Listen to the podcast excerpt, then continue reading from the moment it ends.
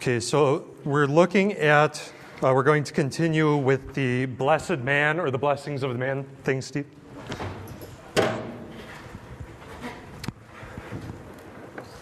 In Psalm chapter 1. And there are a few things I want to point out and continue from, uh, from last week uh, for those who were uh, here. And we, we were looking at this uh, beginning part uh, with the, the blessed man who does not. Uh, you see this contrast uh, between what he does not do and what he does do, uh, what he does delight in. He delights in the law of the Lord, uh, he delights in the word of God, in, his, in his instruction, in his teaching, which is reflective of a, a believer uh, someone who trusts in God, uh, someone uh, who has his Holy Spirit. Uh, you see that throughout the Psalms. Uh, David even uh, pleading to the Lord to not take his spirit from him, who writes his law on, on his heart. and so, a believer. But to set up this, this contrast, it's the positive that's the most important.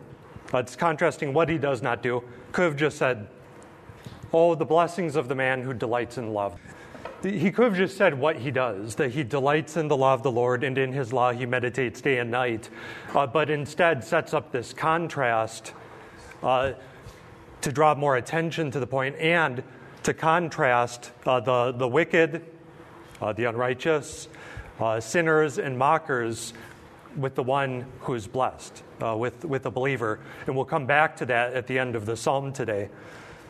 Uh, but blessed is the man who walks not or has not walked in the counsel of the wicked, nor stood in the way of sinners, nor sat in the seat of scoffers. And so we saw this progression along the way, and it's very interesting, these two ways. So, first, he's walking, uh, or not walking, uh, in, in the counsel of the guilty, counsel of the wicked. But then you get to the nor, nor has stood, nor stood in the way of sinners, in the path of sinners. And normally, when the Bible uses like the imagery of a path, of a way, usually someone's walking there. They're walking along the way. And there are all these warnings in Scripture about not deviating from the way, not deviating from the way of the Lord. Don't deviate from the way of, of your father or your mother uh, who taught you God's ways. But uh, here, the path of sinners, he, he has not stood in the path of sinners. And to stand and just stand in the path, they're not going anywhere. They're not going along the way. They're, they're fixed in place. And not only are they not going along the way, they're not turning out of the way.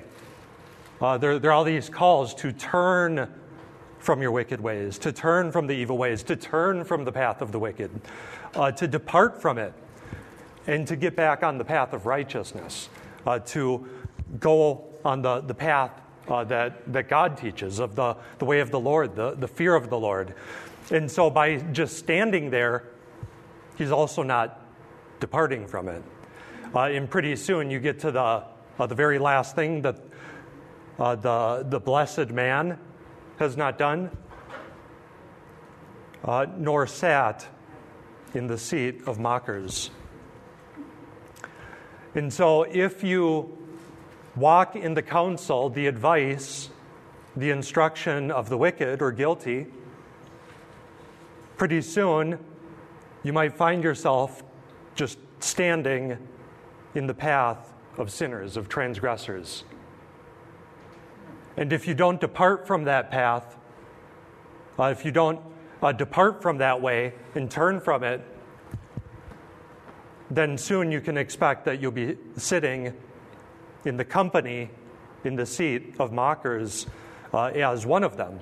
Uh, you have this idea of corporate solidarity, that they walk in the ways, uh, walking the way of one's fathers. Like that's, that's a theme all the way back to, uh, to Genesis.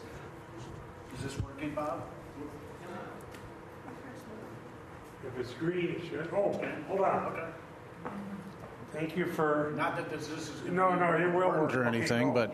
but It's working. Can we Let's erase do it. this? Yeah, yeah. I hit record. testing. There we go. Uh, i- interestingly, the, the the salvation, the way to salvation, is right there in Psalm one. Mm-hmm. Yeah. Yeah. Yeah, it, do, it doesn't spell it all out. Right. I mean, they, they have the Torah, they meditate in day and night. Yeah. Uh, and so that, you learn more about atonement and such, but it's in summary, Yeah. yeah, yeah. Cool. Oh, very good, very good.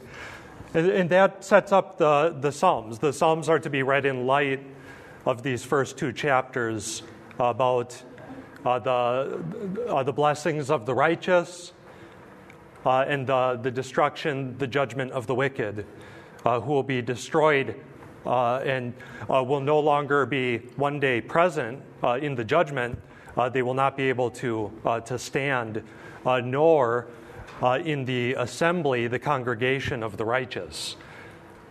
And so one day the wicked will no more be in the assembly.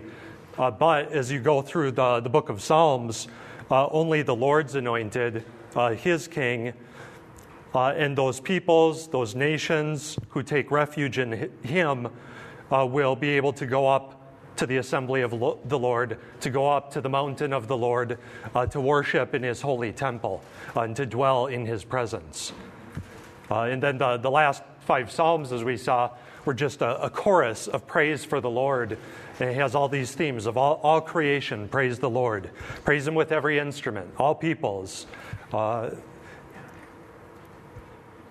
And so it's, it's the, the Psalms are, are a collection. They're grouped for a reason, the, the way that they are.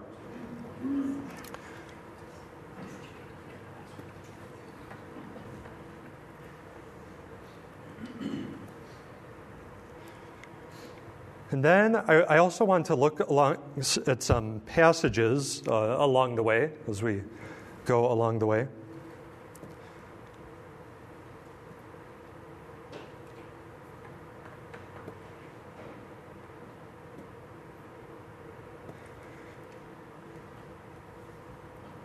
So let's look at, as we come to the, uh, the Torah,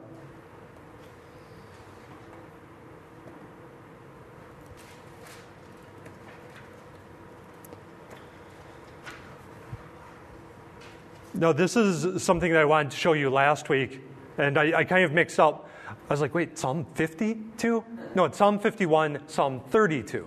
32. I was like, 30s, 50s, uh, got my wires crossed a little bit.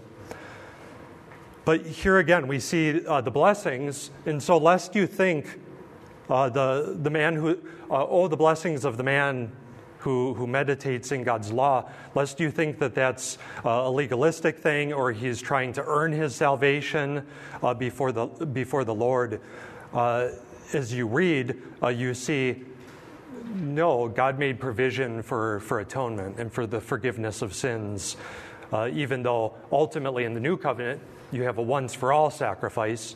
Uh, the Day of Atonement was year after year uh, in the Old Covenant, and so it looked forward. Uh, but uh, there's the forgiveness of sins and circumcision of the heart.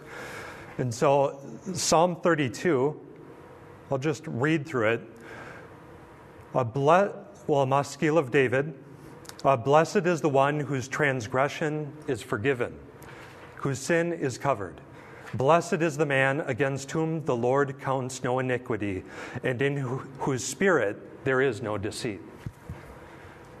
And so, Paul quotes this in Romans, uh, in the book of Romans, uh, chapter, chapter 4, as part of his argument, uh, saying, Who is this blessed man that David speaks about here? Uh, blessed, just listen to that. Blessed is the one, he's defining it. Blessed is the one whose transgression is forgiven, whose sin is covered. Blessed is the man against whom the Lord counts no iniquity, and in whose spirit there is no deceit. And that's the heading for like the entire psalm. That introduces the, uh, the psalm uh, that follows.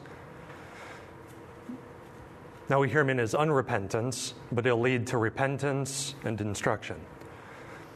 For when I kept silent, my bones wasted away uh, through my groaning all day long. For day and night your hand was heavy upon me.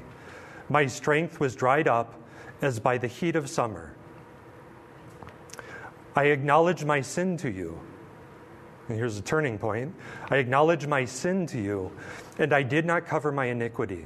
I said, I will confess my transgressions to the Lord, and you forgave the iniquity of my sin. Therefore, here's the takeaway let everyone who is godly offer prayer to you at a time when you may be found. Surely in the rush of great waters they shall not reach him. Uh, you are a hiding place for me. Uh, you preserve me from trouble. You surround me with shouts of deliverance. So, therefore, let everyone who is godly offer prayer to you at a time when you may be found. He's talking about calling upon the Lord. Uh, here, uh, the, uh, David was in his iniquity. And when he kept silent, he says his bones wasted away. Uh, through my groaning all day long, for day and night your hand was heavy upon me, my strength was dried up as by the heat of summer in his sin, uh, but then calling out to the Lord, uh, confessing his sins before him, he then says, I will confess my transgressions to the Lord, and you, and you forgave uh, the iniquity of my sin. So let everyone who is godly offer prayer. Uh, do likewise. Learn from David uh, in the psalm. And so the, the Psalms, it's interesting. You have prayers to God, you have songs to God, praise to God but it's also instruction. Uh, it's instruction for those who hear it, uh, those who read it, those who sing it, uh, even uh, in, the, in the temple uh, in, in his own day. Uh, let everyone who is godly offer prayer to you at a time when you may be found. Surely in the rush of great waters, uh, they shall not reach him. You are a hiding place for me. You preserve me from trouble. You surround me with shouts of deliverance. I will instruct you. I will instruct you and teach you in the way you should go. I will counsel you with my eye upon you. Uh, th- this is probably the, the Lord speaking now. I will instruct you and teach you in the way you should go. In the way I will counsel you uh, with my eye upon you a related language to Psalm 1. Uh, counsel and uh, the way. Uh, be, not, be not like a horse or a mule uh, without understanding, uh, which must be curbed with bit and bridle, or it will not stay near you. Uh, many are the sorrows of the wicked, but steadfast love surrounds the one who trusts in the Lord. Uh, be glad in the Lord and rejoice, O righteous, and shout for joy, all you upright of heart. And so, who's the righteous one? Well, certainly the one who meditates uh, in, in God's law, in His word, uh, who trusts in the Lord, uh, but the one uh, it's also interesting there. Blessed is the one whose transgression is forgiven, uh, whose sin is covered. Blessed is the man against whom the Lord counts no iniquity, and in whose spirit uh, there is no deceit. But it's not, it's not the sinless man, but it's the forgiven man. So. Um, yeah. Yeah. Can you expound a little bit on that? Um, Yeah, let's see. In a okay, in the time where you may be found. No, that's in verse six, right? In a time when you may be found. You you really hit on that. I think that could you camp out on that a little bit? Proverbs chapter one talks about that, about how I've called you, and you basically stiff arm me. You know, Proverbs chapter one, I called you, I called you. Yeah, yeah, football analogy, and and um, I, I stretched out my arm to you, and you would not hear me, you wouldn't listen to me. And so when your fear cometh, mm-hmm. I'm not going to answer you. When you're in your foxhole and you're scared, I'm not coming to you. Is this analogy? And, and I kind of grew up with this understanding of, hey, you know, come to the Lord whenever you want. Oh. If you don't want to come to Him now, forget about it. Don't worry about it. You can come to Him whenever. Mm-hmm. In fact, I even heard somebody say that Hitler on his deathbed, he could have reached out to the Lord, and the Lord would have had to have forgiven him at that point. So I'm just asking you to expound on that a little bit about sure. at, at, a time when he may be found, as opposed to whenever I darn well feel like it. No, I, I, I think you make some good points there. In the context of the psalm, just go, go back again. I know we've read through it. Sometimes repetition is the, the best instructor for the, the answer. So he's saying that the one is blessed whose transgression is forgiven, whose sin is covered. Blessed is the man against whom the Lord counts no iniquity, and in whose spirit there is no deceit. For, he explains, he's now explaining what he said and expounding this idea of the one who is blessed, that the Lord does not count iniquity against. For when I kept silent, my bones wasted away through my groaning all day long. Uh, for day and night your hand was heavy upon me, and my strength was dried up as by the heat of summer. And so, in the midst of his iniquity, in the midst of his sin uh, before the Lord, uh, and uh, conviction uh, for, for his sin, he then says, I acknowledged my sin to you, and I did not cover my iniquity. I said, I will confess my transgressions to the Lord, and you forgave the iniquity of my sin. And I think we'll see this as we get to the conclusion and what follows. That in his sin, in his iniquity, uh, when he kept silent, that was the time to confess. Uh, in, in the midst of it. In the midst of, in the midst of his sin, uh, after he had uh, become guilty before the Lord, uh, that was the time uh, whenever someone sins or rebels against the Lord, is the time to repent. Uh, immediately, to, to, turn, uh, to turn to the Lord for forgiveness uh, and seek Him. Uh, therefore, let everyone who is godly offer prayer to you uh, at a time when you may be found. surely, in the rush of great waters, they shall not reach him. Uh, you are a hiding place for me. Uh, you preserve me from trouble. You surround me uh, with the shouts of deliverance. And now he's elaborating again on being in the rush of great waters. A lot of times that imagery is used where they're being overwhelmed uh, by the flood of waters, uh, like drowning uh, and being taken away by a rapid river or by the a raging sea. and he says that the Lord is a hiding place for him. You preserve me from trouble. You surround me with shouts of deliverance. And so I think part of that is bound up with in the midst of trouble, uh, one's trouble, uh, in the midst of one's iniquity and sin, uh, in the, uh, the rush of great waters, call upon the Lord. Uh, unless, unless final judgment uh, has come, unless the judgment has come, uh, which you see in the beginning of there will be one day uh, where the way of the wicked will be no more. Uh, there will be one day uh, when the Lord's anointed will judge all the nations. Uh, there will be one day in at God's holy temple where there will be no more sinners on the earth, but only the righteous will dwell there. But now, in your trouble, like the psalmist, in your sin, uh, to call out, call out to the Lord while he may be found in. There may be allusions to the New Testament. I don't know if you're. Well, I was just thinking about Romans 10 really answers that too. Mm-hmm. And it does so by citing the Old Testament. You know, who is it that's going to call on the Lord and be saved? And uh, uh, it's Romans ten fourteen. How can they call on him they have not believed in. How can they believe in him without hearing about him? And how can they hear without a preacher? But then it does say, but the, this has gone out, as it is written.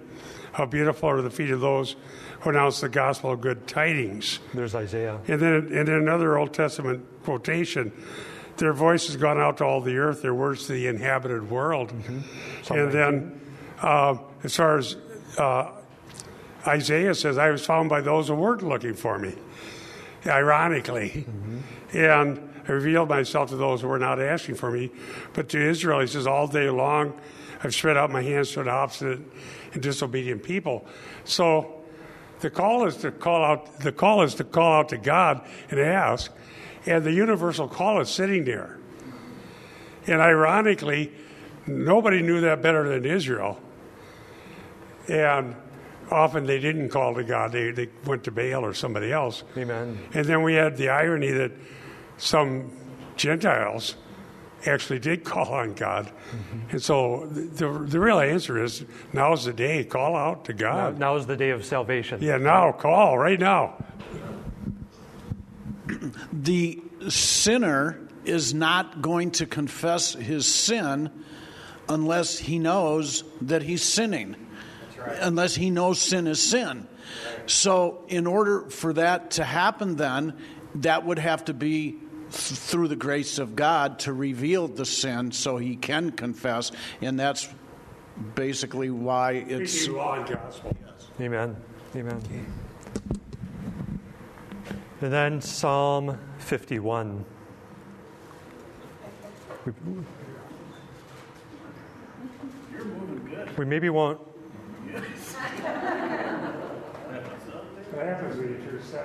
Coffee.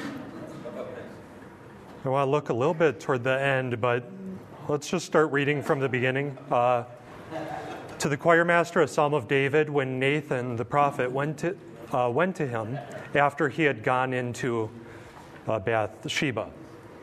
And so here, David had committed adultery and had uh, Uriah the Hittite murdered uh, on the front lines of, uh, of battle and set, set him up to be uh, to, to die, uh, to perish, perish in battle.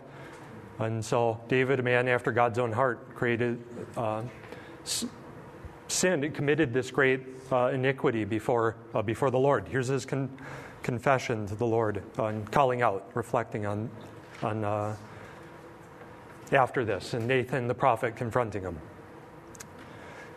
Have mercy on me, O God, according to your steadfast love, according to your abundant mercy Blot out my transgressions. Wash me thoroughly from my iniquity and cleanse me from my sin.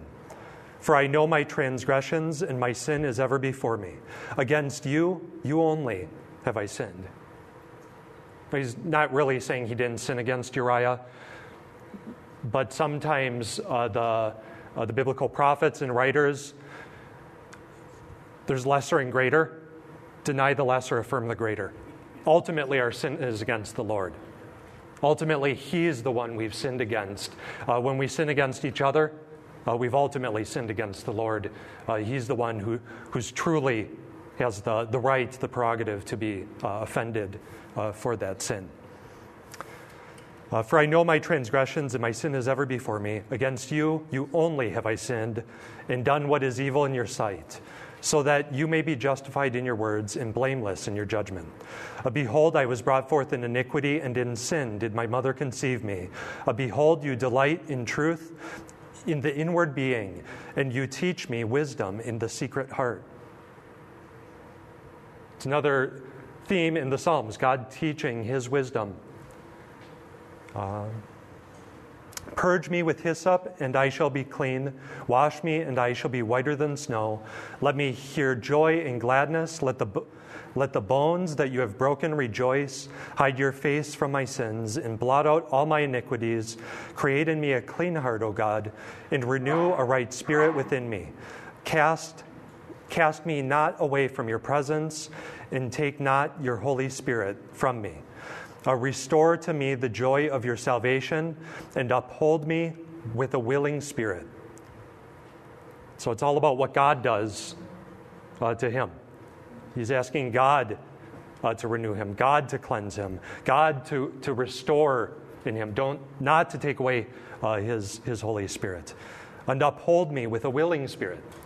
Uh, he's completely and utterly dependent upon the Lord uh, and crying out to him. but then, hear this Verse 13. David turns from his own sin. Learn, learn from me. He's putting his sin on display so that everyone in Israel, everyone who hears this, can learn from him. Uh, or will.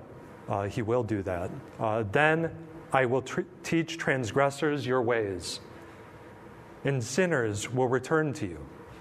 Uh, deliver me from blood guiltiness, O God. O God of my salvation, and my, and my tongue will sing aloud of your righteousness. O Lord, open my lips, and my mouth will declare your praise.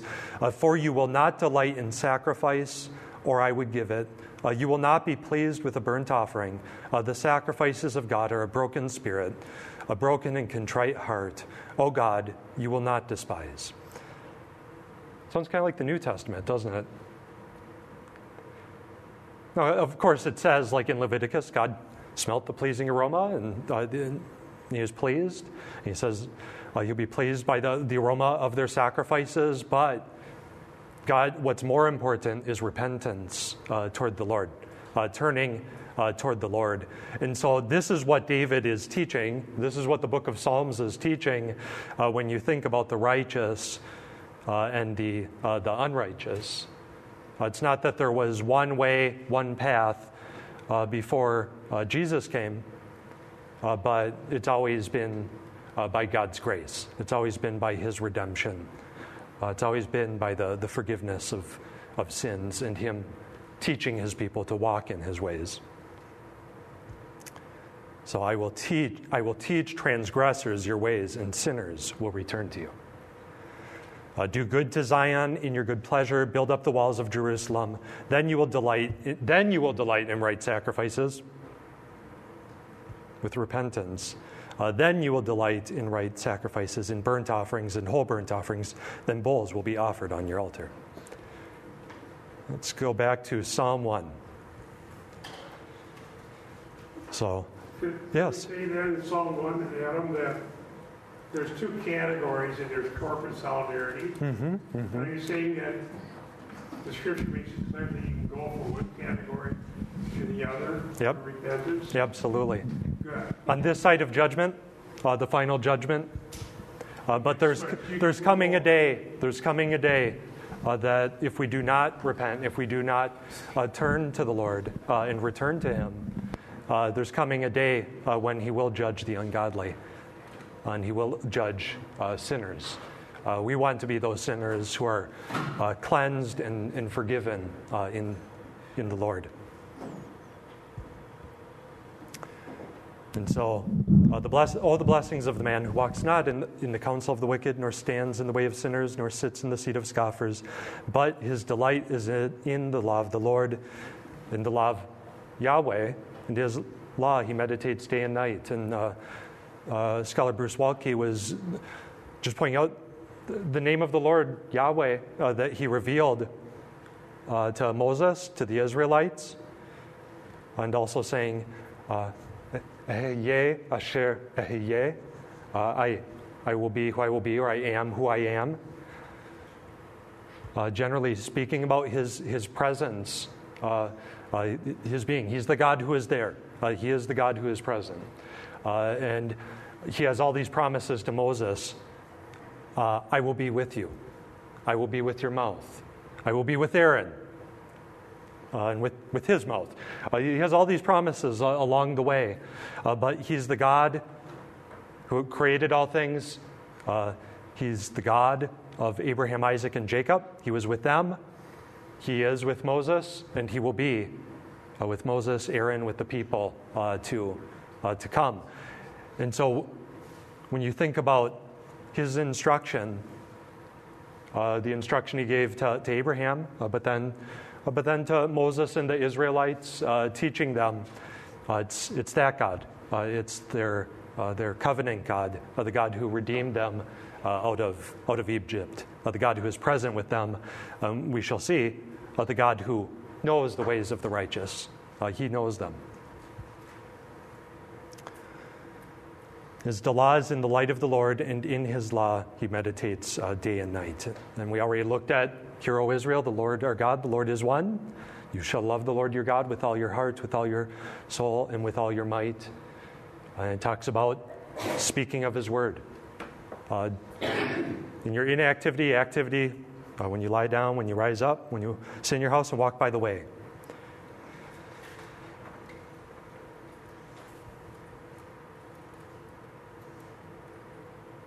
And we'll come back to that a little bit uh, in the New Testament uh, at the, the end. And now the, the tree. Uh, Reba brought this up last week. Reba's not here though. She's upstairs. I got back to we got we're getting back to, to her question. What's with this this garden imagery? Uh, what's the, with this imagery of, of creation? Uh, he is like. Let me switch the slide.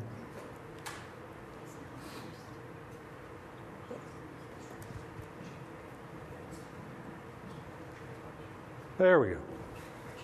Sorry about that. So he is like a, a tree. And so we go from what he does not do, uh, the blessings of the man, uh, and then we go to his, his delight, where his delight is in what he does do. He meditates on the Word of God, he meditates in his law, his instruction. And then here's, here are the, the blessings, uh, giving an analogy what he is like, uh, what this one is like who meditates on the Word of the Lord. And you'll be contrasted with sinners, uh, what they are like, uh, with the unrighteous. He is like a tree uh, planted by streams of water that yields its fruit in its season, and its leaf does not wither.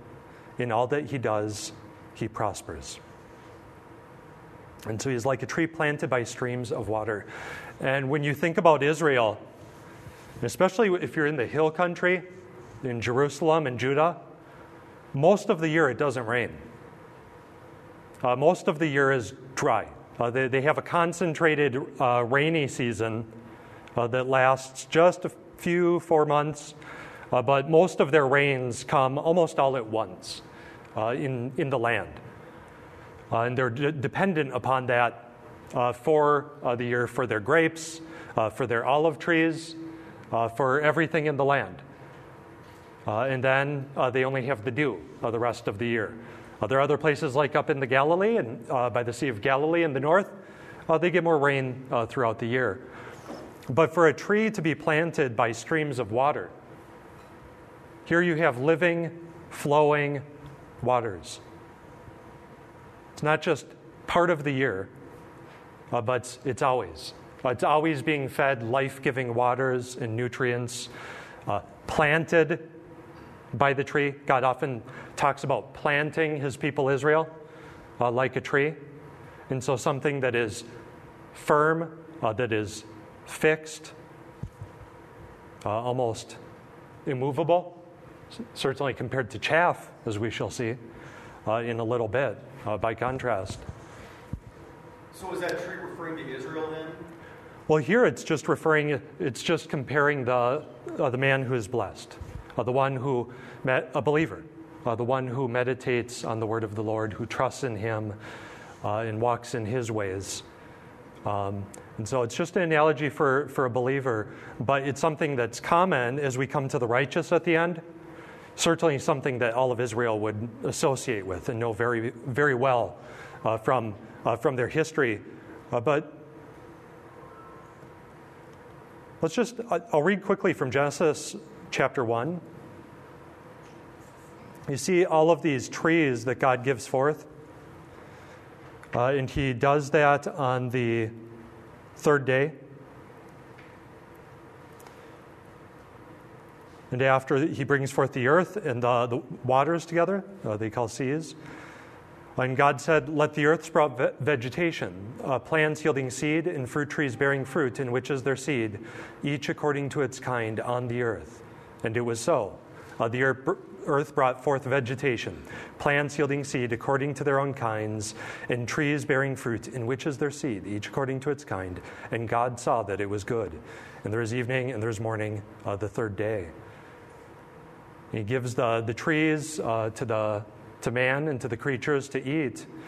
Uh, one moment. And then in the garden, he plants the trees, he makes the man, and he plants the trees and there's the Lord God planted a garden in Eden in the east. And there uh, he put the man uh, whom he had formed. And out of the ground, uh, the Lord God made to spring up every tree that is pleasant to the sight, everyone. Uh, every tree that is pleasant to the sight and good for food. Uh, the tree of life was in the midst of the garden, and the tree of the knowledge of good and evil. And so every tree that is pleasant to the sight and good for food, the tree of life was in the midst of the garden, a tree of knowledge of good and evil. And he gives them all to the man except the one, uh, giving them everything he need, uh, they needed. And so, as part of God's uh, abundant provision and grace, all the way back to, uh, to creation, you, you have this, uh, these, this imagery and ideas of trees. Uh, and Steve, do you have a question?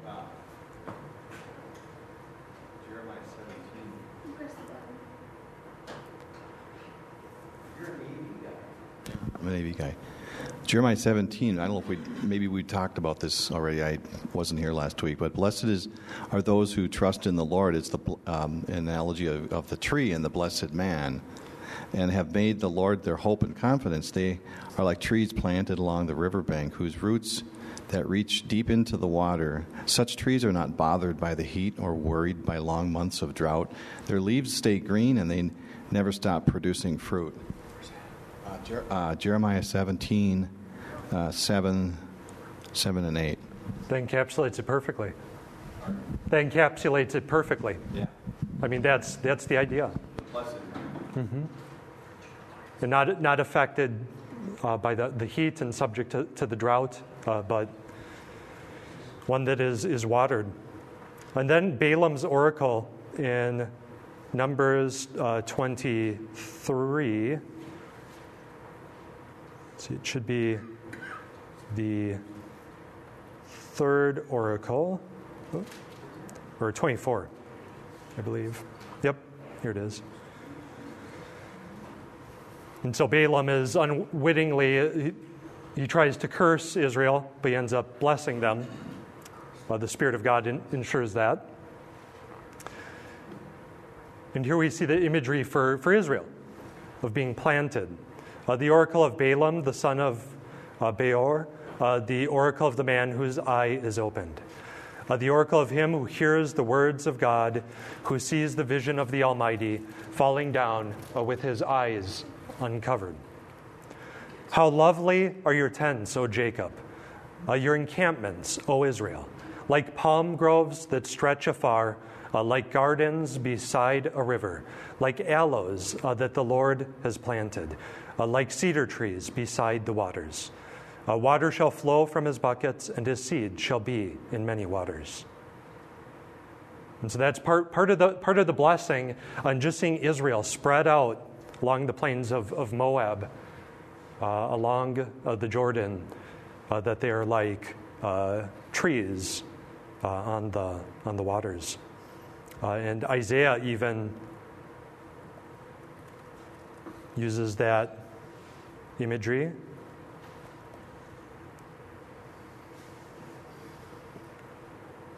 Where he speaks about even this vineyard imagery uh, no more shall there be, uh, Isaiah 65, uh, verse 20. Uh, no more shall there be in it, uh, in Jerusalem. Uh, no more shall there be in it an infant who lives but a few days, or an old man who does not fill out his days. For the young man shall die a hundred years old, and the sinner a hundred years old shall be accursed. Uh, they shall build houses and, and inhabit them. Uh, they shall plant vineyards and eat their fruit. Uh, they shall not build and another inhabit. Uh, they shall not plant and another eat. For like the days of a tree uh, shall the days of my people be, and my chosen shall long enjoy the work of their hands. And so a tree is often something that they're, uh, that they're compared to, uh, that's something that has longevity of life, uh, something that is firmly planted and not uprooted, uh, and especially when it's by streams of water that's constantly fed, life giving waters along the way. And we shall see that in the psalm, uh, that the one who is blessed, like this tree, bears forth fruit, bears forth good, good fruit. So, uh, on, on, the flip side of the coin of the blessed man in, in Jeremiah 17 is, is also talks about the cursed man. Cursed are those who put their trust in mere humans, who rely on human strength, and turn their hearts away from the Lord. They are like stunted shrubs in the desert with no hope for the future. They will live in the barren wilderness in an uninhabited, salty land. Wow. You have both. Sal- salty land, too. Yeah. This, yeah. Mormons. well, any, anyone who doesn't, anyone who doesn't uh, trust in the Lord. But that's, that's a great. But Salt, Salt Lake City, are you saying? Salt Lake City? That's what Jeremiah had.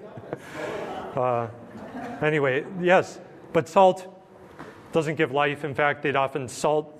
Sometimes, if you really wanted to destroy your enemies, like the Romans did to Carthage, uh, they salted it after they destroyed it so nothing would grow there uh, and they wouldn't rebuild the city. So, in that case, salt is not life giving. Uh, so, is, so that's just showing elsewhere uh, where you have this same metaphor, the same analogy used uh, for blessing, being firmly planted, life giving waters. And so the, the man who meditates on the Lord, uh, who delights in his word. He's firmly planted, firmly rooted. And what does, what does Proverbs say? Like right, right at the, the beginning of it. Proverbs. Uh, verse 7. The fear, of, the fear of the Lord, the fear of Yahweh is the beginning of knowledge. Uh, fools despise wisdom and instruction to, to fear the Lord. And all of Proverbs is to be read in light of that, uh, to, to revere the Lord. It's uh, bound up with, with loving uh, the Lord uh, as well. In fact, we'll, we'll, here's one more, one more tree analogy, and then we'll move on to the, the chaff uh, in the concluding verses. Since we're talking about wisdom in the beginning of Proverbs and the fear of the Lord, uh, that's the beginning of knowledge. Uh, it's the fool who despises wisdom and instruction. So we're not to reject the Lord's teaching. Uh, blessed, blessed is the one who finds wisdom and the one who gets understanding.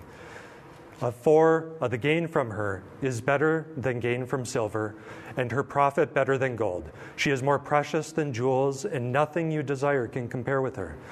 Long life is in her right hand, in her left hand are riches and honor. Her ways are the ways of pleasantness, and all her paths are peace. She is like a tree of life to those who lay hold of her. Uh, those who hold her fast are called blessed. That's Proverbs 3. Yep, Proverbs 3, verse 18. And God founded wisdom. Uh, the Lord by wisdom founded the earth. Now be careful, all the pronouns for wisdom are feminine it's not referring to Jesus. Now, Jesus is the embodiment of wisdom. Uh, that's true. Uh, the, you can take uh, valid application and like in Colossians and things like that. But uh, be careful because the Jehovah, Jehovah's Witnesses will come along with this passage. Well, doesn't it say that Jesus is wisdom and that uh, the Lord, by wisdom, founded the earth, and by understanding, he established his knowledge? Like they'll read in, they'll abuse like this verse. Uh, they'll abuse the passage. Feminine pronouns, uh, it's, not, it's not Jesus. Be, be, careful how you use the passage. Uh, the New Testament use, uh, authors use the Old Testament in many different ways uh, to, to make their points. Uh, Jesus is the embodiment of wisdom, but he's not the feminine, literally the feminine wisdom that's here. The word is in the feminine. Think uh, hachama. Yes. Yeah, uh, I, I don't know if this is part of the, uh, you, the sequence that you wanted to follow, but what I wanted to ask about is a question actually. This uh, in verse 3 where it says, and in whatever he does, he prospers. Mm-hmm. Now, at the beginning, in verse 2, it says, His delight is in the law of the Lord, and on his law he meditates day and night. Mm-hmm. And I'm thinking of these people who, you know, these prosperity gospel type people, you know. In other words, I, I, I don't think we should abuse the text. No. Uh, I think that if you do follow the law, if you meditate on God's law, you'll tend to do well, you know. But the, I don't think that there's an absolute promise that we're going to get rid. Joel Osteen, I hope you're listening. you know, uh, so I don't, I don't know if you have a comment on that. Well, I mean, what is blessing the Lord? It, it's really the rest of the Psalms that unpacks that. Uh, what what blessing is. Uh, and certainly, there's there are temporal uh, blessings that to reject the way of wisdom, uh, to embrace unrighteousness. I mean, even in this life, you, you see that it can and often does lead to self destruction. Uh, in fact, very severely. Um, it, it, causes destruction. Uh, sin, uh, working out, causes destruction within families uh, and with individual lives, uh, within peoples and nations. Uh, we see that on every, every side of us. Uh, and so Scripture certainly speaks about those things, but it's being known by God, uh, knowing uh, the Lord, uh, to be included among His people, uh, to be included uh, in His coming kingdom, to praise the Lord forever and ever. And there will be no more suffering, there will be no more pain, but we shall we shall know, know the Lord. And that's all unpacked as you go uh, through the book of, of, Psalms. And so it's not, it's not as prosperity uh, preachers would use it. So that's a very, very good point. Uh, and even as you go in Proverbs, it speaks about uh, the uh, believers even being like uh, the one who's wise, oh, being like a tree of life yeah. Chapter 11. Uh, the fruit of the righteous is a tree of life, and whoever captures souls is wise. Uh, there's more unpacked there, but if the righteous is repaid on earth, how much more the wicked and the sinner? Uh, but it doesn't always it doesn't always work like that because we live in an age of sin and iniquity. Would you say that the lament psalms would be a counterexample to mm-hmm. the prosperity gospel because that's in there too. And many times the righteous do suffer. Yeah, absolutely. Psalms would be evidence. Just going into Psalm 3, like as we did last week. Uh, and then as you continue, as you continue, a lot of times the, the, the blessings and the hope is, is in the future. So now let's wrap this up because we're coming to the conclusion. Uh, he is like a tree. So hopefully, when you hear this now, you get a little more of the, the imagery. Uh, he is like a, a, tree planted by streams of water uh, that yields its fruit in its season, and its leaf does not wither. Uh, in all that he does, he prospers. And again, you have this uh, what, uh, what it does, what this tree does, it yields its fruit in its season. And uh, what, it do, what its leaves do not do, they do not wither. You, you have that sort of antithetical parallelism, but it's, it's making the same point. It's, it's a life giving, fruit bearing uh, tree. Um, and so they're not identical, leaves not withering and fruit bearing, but leaves that wither would be a tree that's dying or diseased or in drought. And all that he does, he prospers. Not so the wicked, but like chaff that the wind drives away. You have all this space given to the righteous, the wicked, not so the wicked, but like chaff that the wind drives away. Gone. And I have some images. You have the, the grain on the top of the wheat. And here, uh, the wheat has been harvested into piles, all those golden piles you see. This is wheat uh, piled up that's been harvested from the field. It's ready to be threshed and again, you have people around the piles of wheat ready to be threshed, uh, to be broken down, to separate the, the, uh, the kernels of grain uh, from the top. And here are some of the implements that they would use uh, a winnowing fork or shovel, a threshing sledge, or a, a winnowing uh,